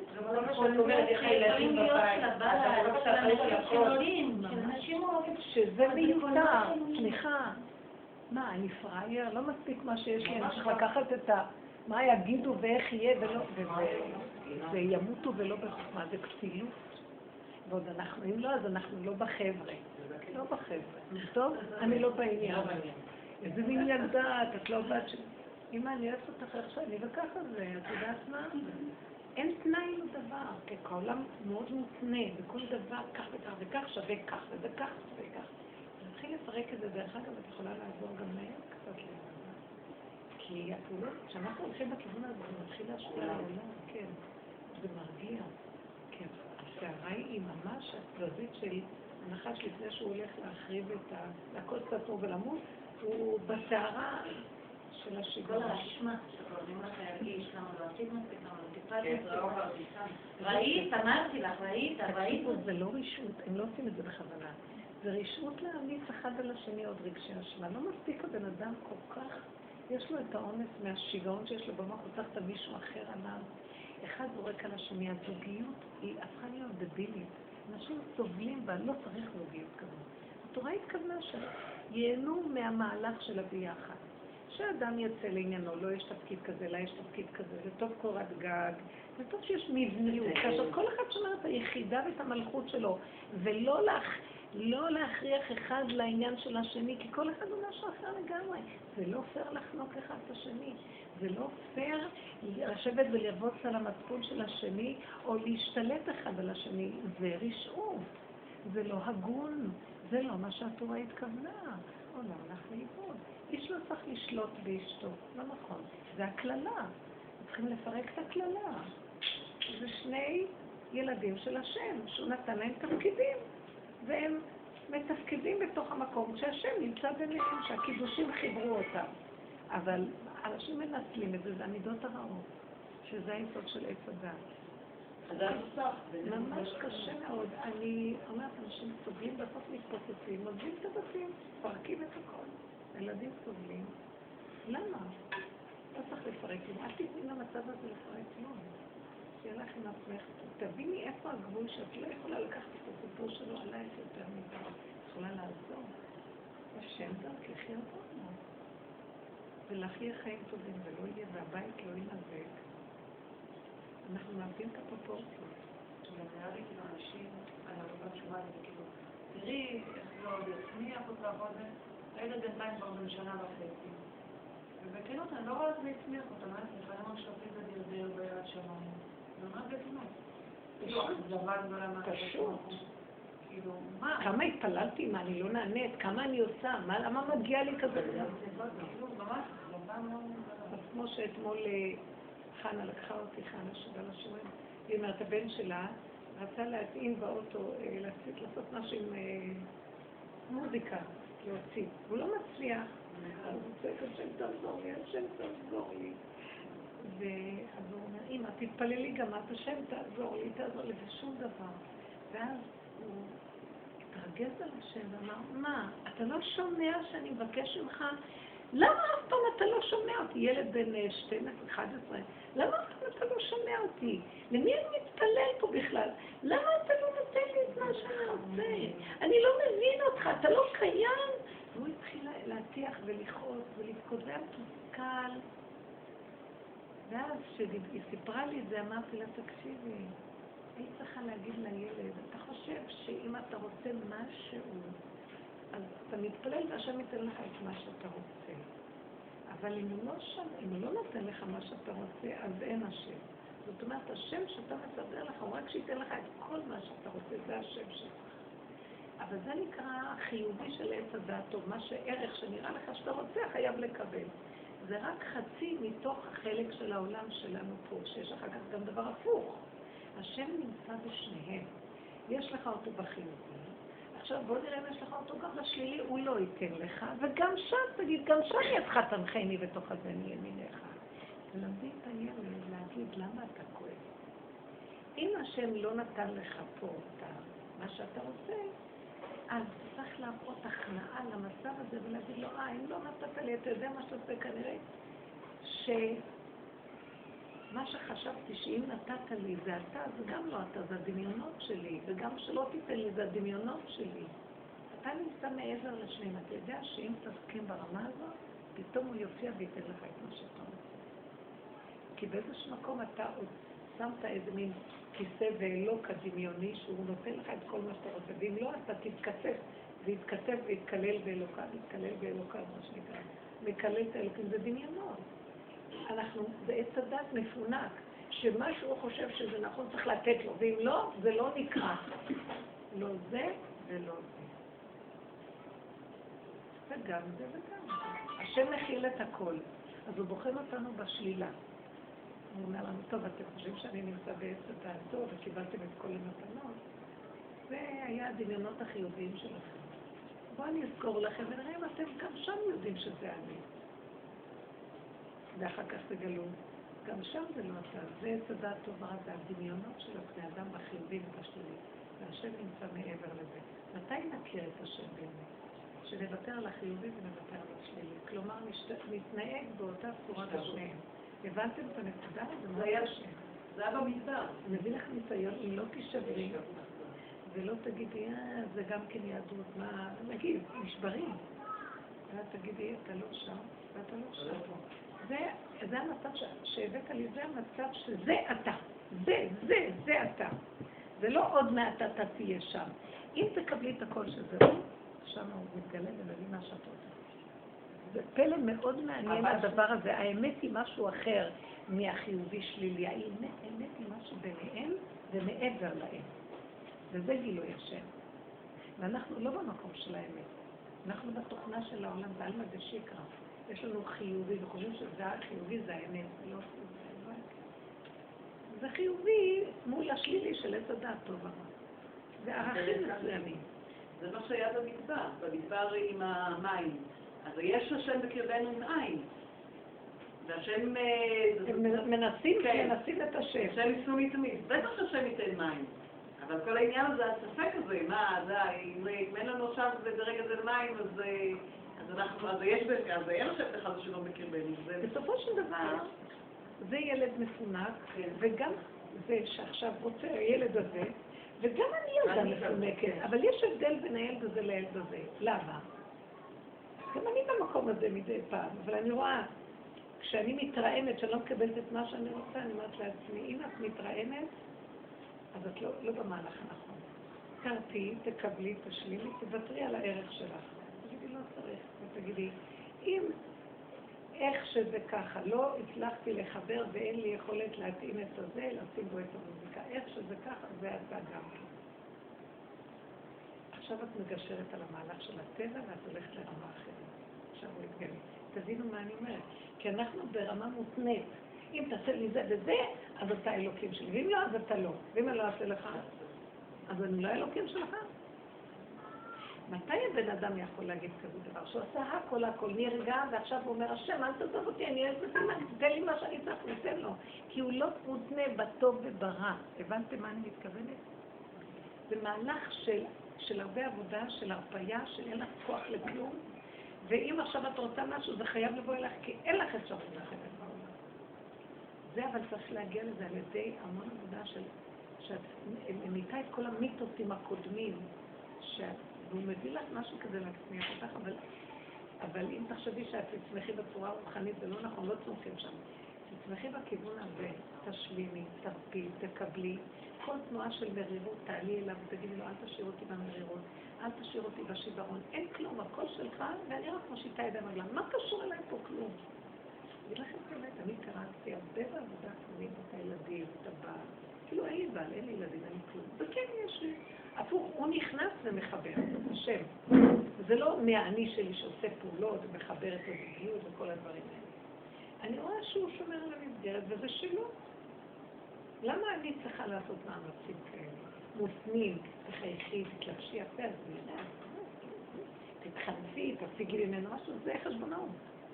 זה הכל אה, נביאות. מתיש. שוחדים. אבל האמת הפשוטה, השם נכנס. והילד הזה מסכן, הוא קטן, והוא לא יודע, הוא מתוסכל שלא קיבל את מה שהוא רוצה. למה 11. אתה לא עונה לי? למה אתה לא עונה לי? איזה חמוץ היא אמרה לי, הוא היה כל כך מתוק. הבת שלי שמעה אותך עוד בבטן, כשהייתה עוד פה. כנראה שהיא גדלה, באמת, רבקה אמרה לי, מה זה רב אושר? למה את לא מרוב אושר? אתה לא של רב אושר, יש לך רבנית כפי שלך, רבנית כפי שלך. את יודעת, אני כאילו, היא, אני עמומה ממנה, יש לי בגיל שלה, יודעת, משיגה דברים שאני עד היום כאילו יכולה לתת אה, עוד אה, להתאם.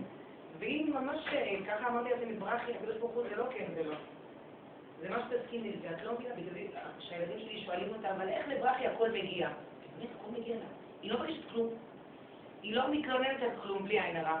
ואני אומרת לך, זה מכאילו, אני מרגישה שזה מהשנים שהיא גדלה עם השיחה הזאת, עם הדיבורים האלה. כן, יכול להיות. היא אומרת, השם זה לא או כן או לא. הוא רוצה, הוא יביא לי, הוא לא רוצה, לא חסר לי. אמא אמרה שאני, יפה. שהכל טוב. והיא מאוד ממש נתנה. ככה, שהכל. מגיע אליה, הטיולים עד אליה, מזיינים אותה עד אליה. זה המלכות. כסף עד אליה. כל ילדים חמים, תני לי דמי כיס, תלך לסבא. היא יושבת בחדר נסיכות, חברות עד אליה, כל אליה. והיא ממש כאילו, אני מרגישה שזה ממש מזה. זה המלכות. את אומרת לה לא, אז היא אומרת, טוב, עד עכשיו לא. לה כאילו, יש לה איזה, כן, כן, עד עכשיו לא. השלמה של המציאות איך שהיא. כן, כי אני קולטת שזה מגיל קטן, אני קולטת שהרי זה אימון. כל פעם שהייתה בוכה אומרת, מה לא, לא אמא לברחי, זה שום דבר. זה לא אומר מי שאת. אם לא יהיה זה, זה לא אומר שלא יקרה לך כלום, לא תישארי אותה ברכי. את תהיי אותה ברכי, גם כשזה לא יהיה. והשנים עשו את שלהם. זה התודעה החדשה של האור החדש. של הדור הזה. אנחנו מותנים מאוד, אמר שלנו, מתנה אותנו והוא כפייתי, הוא חולה כפייתי, ולא ייתנו לו, אין לו חיים. יש לך חברות חילוניות, יש לך חברות דוסיות. אלה הדוד שאומרות למה את גרביים. אלה החילוניות, למה את עם ארוך? אתה כאילו, חם לנו, לא חם לך, והיא אומרת להם, הכל טוב. ואלה לדוד, היא אומרת להם, עם גרביים נוח לי בקיץ, אני לא צריכה ללכת. כזו כאילו, בהשלמה עם הנקודה עם שלך. הנקודה שלה, את יודעת, זאת אומרת. מה את אומרת? אה, וואי, מה את שותקת? מה אכלת בוקר שניצל? השניצלים, התגרשתי מהשניצלים. אבל מה אכלתי? אני לא זוכרת. הזיכרון שלי קצר. מה זה חשוב כלום? רגוע, נכון? לא זוכרים כל כך. כן, לא חשוב גם. מה היה כבר לא חשוב, ומה ששכחנו גם לא חשוב. אם יש שלוות הנפש, גם מה שתותיני דוטה זה יהיה בריא וטעים והכל טוב. במקום הזה זה לא מוח שאומר זה לא בריא זה כן בריא, טעים לך. איך מישהי אמרה לי מהוותיקות ותיקות של רב אושר, שהיא נכנסה פעם למסעדה, אמרתי לה, אבל אולי אין פה הכשר, מה את אה, הולכת? אז היא אמרת לי, לא, דבר אחד, אם זה טעים לי זה כשר להפליא. במהדרין. זה כל כך לא. זאת ההלכה. דוד המלך אומר, הלכה הייתה השם כמותו. יתגלה, לא ייתן לה לאכול דבר שלא קשור. היא לא צריכה את הדעת. טוב, את צריכה, בוא נעצור את זה, כי זה לא התודעה הזאת. בסדר, את צודקת. אל תתערבבי. בתודעות. צודקת. לא, את צודקת. זה צריך להיזהר, זה מקום מאוד אה, דק. אני רק נתתי דוגמה שהיא כבר במקום של אה, ביטול מאוד גבוה, שהיא יודעת שהכל השם איתה. אין, לא יכול להיות דבר שלא יהיה שם השם. כל כך נזרקת ומאמינה בו, שהוא שומר עליה לגמרי. השם לא מכשיל את מי שהולך לא לא שהולך. טוב להולכים בטוב. נכון, הוא לא זה מבין. דרגה אחרת. רגע, תקשיבי, תלמדי להקשיב. תלמדי להקשיב. זה דבר אחד. זה דבר אחר. יש כזה דבר. לא דבר. אבל על אותה נקודה שאם כן מרוצים אתה כן מקבל את מה שאתה רוצה, או לא מקבל את מה שאתה רוצה. אם לך שאני אשאיר אותך, אין לזה שום קשר. זה- משהו אחר. היא במדרגה אחרת. לא. לא. השם לא יכשיל את האדוני לעשות להולכים בטוב. ללכת בתמימות, השם יתעלם. לא, לא, לא. אל תיכנסי למדרגות של מה שהיה לא להטיל ספק. יש הרבה מדרגות בעולם. אנחנו לצערים צריכות ללכת. אנחנו מאחלים לכם רפואה, החלמה, הכל טוב. תהיי את ברפואה לתיקות נפשי, תראי ישועה את תנו לנו בשורות טובות. השם איתכם, לא יעזור הכבוד. שיעור מתנה בשביל תודה עולם. אשראי, אשראי. תודה. לא, זה המהלך שאנחנו צריכים להתכנס בתוך המקום. כל סיפור בחיים זה עבודה. אין שום דבר שאנחנו שומעים בחינם. כל דבר יש לו את הנקודה שלו. באמת, אה, צריכים לעזור לאנשים יותר ויותר במקום של להשיג להם את המתח שזה 50-60 אחוז מהצרה. המתח, הלחץ, הפחד, החרדה, הדאגה. כשזה יורד, אחר כך הפרופורציה היא אחרת, זה לא כזה כמו שזה נראה. את בעלי ואז. שמה ישועה נכנסת. ראיתי את בעלי במתח יותר מדי תקופה, הזמנתי לו שהצטבע איתה. אמרתי שהוא אמרתי לו, מוטי, יש דברים, הם לא שלך, הם כבר, הם כבר בדם, כאילו לא משנה מה תעשה, זה כבר סוף כזה. עוד נקודה, סליחה, זה בדיוק מה שאת אומרת. העולם הזה, היסוד העקרוני הוא לא שלנו. עץ הדת עושה את הקול שלו כאילו בלבן. כן. אנחנו רק עוברים בדרך, עוברי אורח פה שגם הולכים, באים והולכים, כלום לא שלנו.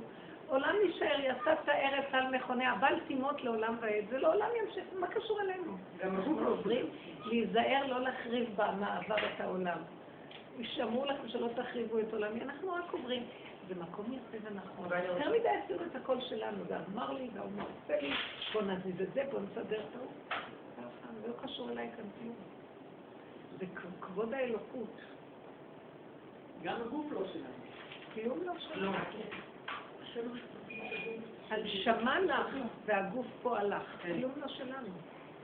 והמהלך הזה של התודעה צריכה להיות כל הזמן בתחנונים שלא נאבד את נקודת האמת הזאת, והיא תחזיק אותנו עד שנצטרך לצאת מהפאזה הזאת. אחרי 400 שנה. אני רוצה לחפש שואלת. בדיעבד זה נראה באמת כמו משהו מאוד כבד, אבל לשעתו עברו משמיים.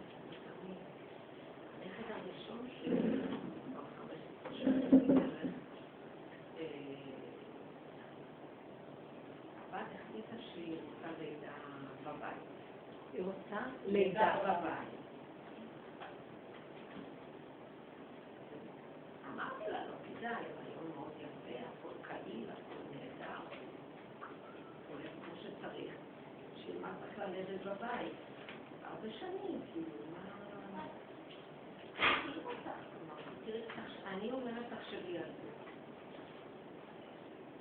אני חושבת שזה לא נכון. מיותר. בסדר, עברתי את זה. אחר כך הודיעו לי, אני בתוכנית הלידה. מה זה אני בתוכנית הלידה? שאני צריכה לבוא בלי לוגיקה שם. בחדר אני לידה. ילדת. אה, בבית. כן. הכינו את החדר. תשמעי, אני שוב אומרת לך, תחשבי על זה טוב. עכשיו היא כבר בתוכנית. בדיוק, אני בתוכנית ואני צריכה להגיד עוד משהו. אמרתי, תראי, בסוף ההיריון ואנחנו רואים שזה מאוד יפה. צ'יק צ'אק, את הולכת, יולדת, חוזרת הביתה. לא. לא, לא. אה, מילדת מאוד נחמדה, והיא הייתה שם, וזה וזה. מגיע הזמן, אה, כל המשפחה בדירה, ואני נקראת אחר כבוד ללידה, ואני רואה את היולדת, מיילדת, ולא כל כך נראית לי, ככה איזה רושם כללי כזה. לא עושה מזה עניין, נכנסת ל... עם הכניסה לכל התהליך. אה, אני עוברת מה שאני יכולה, אה, וזה... אני רואה שזה לא הולך טוב. מההתחלה חשבת שזה לא טוב. זה לא, לא, היא לא נראה... כי זה הבת שלי כל כך התלהבה, ואני לא ידעתי ממה התלהבה. זה רושם כללי לפעמים. אני אפילו לא פירטתי את זה זה זה משהו כזה שחלף לי בראש. אה, וזה נמשך ונמשך, וככה ואחרת, ואני רואה אותה בפעולה, אבל אני כבר לא שם באמת. כי אני, כאילו, השתלב. אני לא, משהו פועל דרכי, ואני לא, אה, לא מרגישה את הראש. חצי ראש וככה, אה, כאילו מרחף קצת יותר גבוה, חוויה כזאת. ואני כמו בהתנצרות.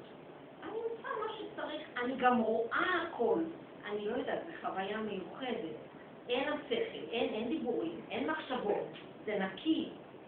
ואני רואה הכל, אני רואה שהיא בלחץ, המיילדת, היא מסתכלת עליי, כאילו, היא לא, היא כבר לא, ואני כלי, אפשר להגיד בדיעבד. אני, אין לי מחשבות. הכל כל כך ניטרלי, כאילו, אני רואה שזה לא זה. כרוך, ואין לי שום מחשבות. כאילו, הדברים בחוץ, מה... ולא עולה בדעתי שום דבר, לקרוא לזה... כלום, כלום, כלום. שום דבר. והבת, עשה ולמעלה, ושום דבר. ואני מסתכלת ואני רואה הכל, ובדיעבד, זה כמו סרט. אני רואה הכל. היא פוגעת בניוטרל, היא לא מסתדרת, לא מסתובב, לא ככה, לא אחרת. ואני שם.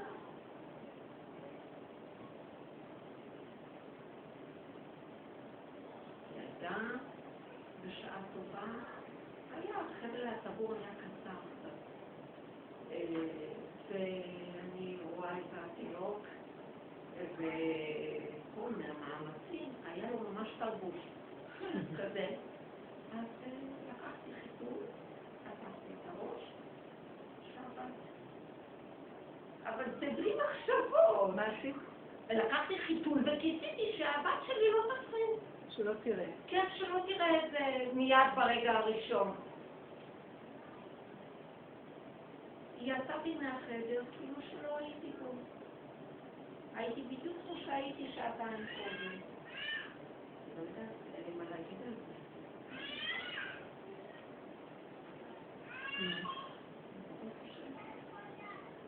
מה נו, נו, נו.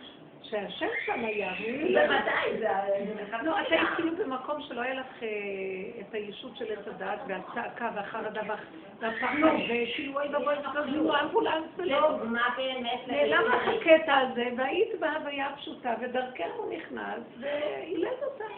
עכשיו, מה עם הכובע שעל הראש? תסתדר. אני לא דאגה, לא לרוץ לעשות משהו, לא לצעוק, לא לצעוק. איך הגעת לספר הזה? זה? לא. הלם, זה סטייטוס מים. אני גם אה, כמובן, רגע, הייתי, לא הייתי צילית, לא, היא אמרה. שזה לא נראה לה לעשות את ה... לא, היא אמרה, היא לא נראית לה, לא נראית לה, לא נראית לה. לא, לא, זה לא היה, לא חמש פעמים לא נראית לה אז. אבל תראי מה זה טיפה, לא, גם אם טיפה מהמוח, אני, סליחה, אין שכל, הוא מגיע. לא, אני אבל. סליחה, אני חייבת לדייק. אני לא החלטתי כלום. כן. אני לא עשיתי כלום. אני התמסרתי. את הסיפור, אני- לא בכלל שם. אני לא שם. אני, אני, זה בחזקת להתמסר, ואני, תמיד כשקורים לי הדברים האלה, אני, אבל לא הייתי דתייה, או חוזרת בתשובה, לא, לא, זה היה הרבה שנים לפני. אני קראתי לזה אז, בדיעבד, כשיצאתי משם, וזה קצת, גם לא נשארו לי מחשבות על זה, דרך אגב. היום, ממרחק של זמן, היום. אה, זה ממש סרט. אני רואה את כל הפרטים. בסוף אני הייתי על המיטה והבת הייתה על הרצפה, זה היה. וגם לא אמרתי לבת כלום מה אני חושבת, לא חזרתי לזה בכלל. גולם, גולם, הייתה גולם. אחר כך, גולם לא מתעייף אחר כך, זה לא שלילי בהתחלה. מתעייף. לא, באותו זמן היא הייתה גולם. יש רגע של בחירה, יש... יש איזשהו קטע, את לא, לא כן. מעכשיו, בגלל שאנחנו שומעים את הרבנית, שתהיה קודם. אנחנו נתחיל להיות גלמים מעכשיו ועד עולם, כל רגע זה וכל עניין של. רגע. המציאות של הגולם הוא לא. מצב קבוע. זה היה מצב נתון, ומשמיים עזרו. לא, אה, אה, הייתה לי זכות, ריקוד. לא יודעת, כן. אז... אה, זה היה עץ הדת נעלם, לא היה הקליפה הזאת. זה היה. חלל פנוי שנתגלה בו, זה כתוב לידה ליד השם, השם נכנס שם. כך, האישה במצב הזה נמצאת שגם היא במצב שהלידה, האישה מאבדת את העשתונות של עץ הדת, את הליכוד, את ההבנה, ההשגה, הידיעה, והיא כאילו איננה. יש הרבה בלאגן בלידה לפעמים, שצועקים יותר מדי. כאילו אני יודעת כי, הן פשוט לא רוצות ללדת בלעדיי. הן לא רוצות, אז אני בכל מקום. אז המיילדות בבית חולים, ברוך השם, אה, המיילדות אומרות, אה, תרצו. שאת פה. היום הילדות מאוד אוהבים שבאים וזה, כי הן מרגישות שהן בסדר, הולכות, לא אכפת להן. אני יושבת, אני יושבת שם, אני מרגיעה את הבת. איזה יופי. הפעולה נעשית מהשם, רק כל החרדה מסביב יוצרת את הלחץ. הוא נותן כוח. אז אני לא יודעת, אני, אני, לכן אני מדגישה, השם אני לא כיוונתי ולא עשיתי ולא החלטתי ולא חשבתי קודם, וברוך השם גם לא הייתי צריכה לחשוב אחר כי הכל היה מסודר. זהו, הוא מתגלה ביפעה שלו, במתיקות שלו. ועכשיו בשלבים של העבודה שלנו זה ניתן איזה סיכום. הסערה היא מסוכנת מאוד, הוא בסוף רוצה לעקוץ את עצמו ולמות עם עצמו, ואנחנו צריכים להיזהר, לא בתוכנו, שהוא לא יסחוף אותנו איתו. יש עכשיו מהלך כזה שאת כמה שיותר להזין את הנפש, כמה שיותר לא שייך לכלום ברגע. לא, לא רוצה להתערבב רגשית ורעיונית עם שום דבר, העולם לא שלנו.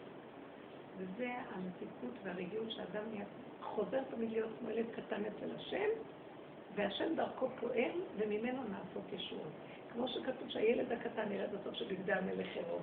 הילד הקטן יהיה בן מאה, כך כתוב במקום. הוא חכם, הוא גולם חכם, הוא קטן אבל עוברת דרכו חוכמה גדולה. אבל לא שיהיה עצמיות של עצמו. תודה רבה. ישועות גדולות, נחת רוח אמיתית. כוחי השם יחליפו כוח. תהיו רגועות, שנזכה ליישם ולהקשיב לה. שלום. הגענו כבר שנגמר?